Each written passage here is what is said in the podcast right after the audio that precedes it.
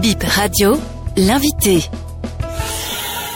C'est le père Maurice Roumenon. Je suis le curé de la cathédrale Notre-Dame de Cotonou. Pourquoi une telle euh, initiative? Alors, il faut dire que cette initiative de notre archevêque, euh, Monseigneur Roger Rumbéji, répond à quelque chose de fondamental. La préservation de la terre et pouvoir considérer toujours la création comme un don de Dieu et travailler à la rendre belle, habitable et vivable pour tous et par tous. Et c'est ça qui a motivé Monseigneur à la suite du pape François qui a écrit une encyclique Laudato Si sur justement la capacité que Dieu a donnée à l'humanité de pouvoir préserver la terre de tout ce qui l'empêche de permettre aux hommes de vivre une vie paisible, une vie durable. Et donc, euh, Monseigneur Rongweji aussi a voulu attirer l'attention sur le fait que certains comportements détruisent la nature et détruisent les rapports humains. Donc c'est ça qui a été à la base de cette euh, belle marche que nous avons effectuée. Alors pensez-vous que les Béninois y seront sensibles? Je pense que les Béninois, fondamentalement, quand ils comprennent le sens euh, de quelque chose malgré les réticences, ils finissent toujours par s'y mettre et par s'y soumettre. Et je pense que de bonnes habitudes ont commencé déjà à être prises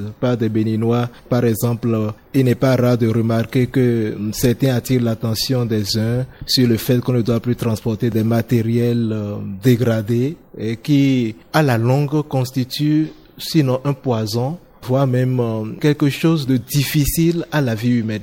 Or, la vie humaine est très sensible. Elle a besoin d'être accompagnée, elle a besoin d'être comprise, elle a surtout besoin d'être nourrie et soutenue. Et c'est les comportements humains qui la détruisent fondamentalement. Et donc moi je pense que dès lors que les Béninois comprennent que tout ce qui nuit à la vie empêche le progrès humain. Et je pense qu'ils finissent par accepter le fait. Et on peut dire que des initiatives ont été prises, des conscientisations ont été faites. Et donc, du coup, il faut peut-être attendre le temps pour que chacun puisse intérioriser les différents appels de ces exigences pour que, bon, d'ici quelques années, notre nature soit protégée et préservée. Y aura-t-il euh, encore une autre marche verte à part celle-ci? Je pense que tout dépendra de l'évolution de la situation. Et sans doute que l'initiative qu'a prise Cotonou sera aussi prise par d'autres diocèses. Et je pense que si d'autres diocèses prennent cette initiative, elle deviendra quelque chose de national et non simplement limité à un diocèse.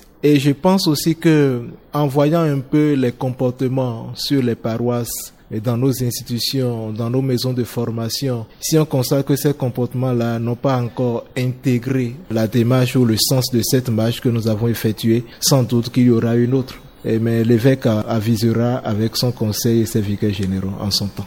Qu'est-ce que vous craignez le plus parmi les dangers qui menacent l'environnement? Prenons par exemple les plastiques. Lorsque les gens jettent les plastiques un peu partout et qu'il y a par exemple des eaux de ruissellement qui entraînent les plastiques jusqu'à boucher par exemple les caniveaux. L'eau ne passe pas. Et si l'eau ne passe pas, c'est l'inondation. Et dès qu'il y a l'inondation, alors là, euh, c'est la prolifération des insectes, c'est des moustiques, et donc c'est la santé elle-même qui est bafouée. Ne serait-ce que pour ça. Lorsque vous remarquez par exemple parfois de nos concitoyens qui aiment acheter des ignames chaudes, des patates chaudes, mais dans des plastiques, avec tout le risque du cancer. Donc c'est la santé qui est affectée. Et donc je pense que ce que nous sommes en train de mettre ici en évidence, c'est le fait que tout ce qui ne contribue pas à maintenir la santé la détruit. Et ce qui détruit la santé ne permet plus à l'homme de vivre. Parce que dès lors que quelqu'un se trouve malade, ce n'est pas seulement lui qui en souffre. Ce sont ses enfants, c'est sa famille, ce sont ses connaissances, ce sont ses amis, c'est peut-être aussi sa paroisse, c'est sa communauté de base, sa communauté de prière. Et donc, attirer l'attention sur cet ensemble de choses permet de préserver l'identité commune, ce que j'aime appeler l'identité communautaire. Et c'est d'ailleurs pourquoi, si on ne fait pas attention et qu'on laisse ces comportements-là se proliférer, il y a risque d'ici quelques années, nous n'arrivions même pas nous-mêmes à prendre en charge nos propres mots. Parce que, vous savez, on dit que l'homme vivant, c'est l'homme debout. Il faut être debout pour entreprendre, il faut être debout pour prier, il faut être debout pour agir. Alors l'homme qui est malade, l'homme qui est mort ne peut plus rien. Il ne peut compter que sur les autres. Aussi, les comportements qu'il adopte sont aussi néfastes à la vie de l'autre. Ça veut dire que finalement, c'est toute l'humanité qui est menacée. Et donc c'est pourquoi il est important que nous puissions attirer l'attention sur ces petits éléments. Par exemple, dans l'enceinte de nos églises, on fait par exemple des ornements avec des fleurs en plastique.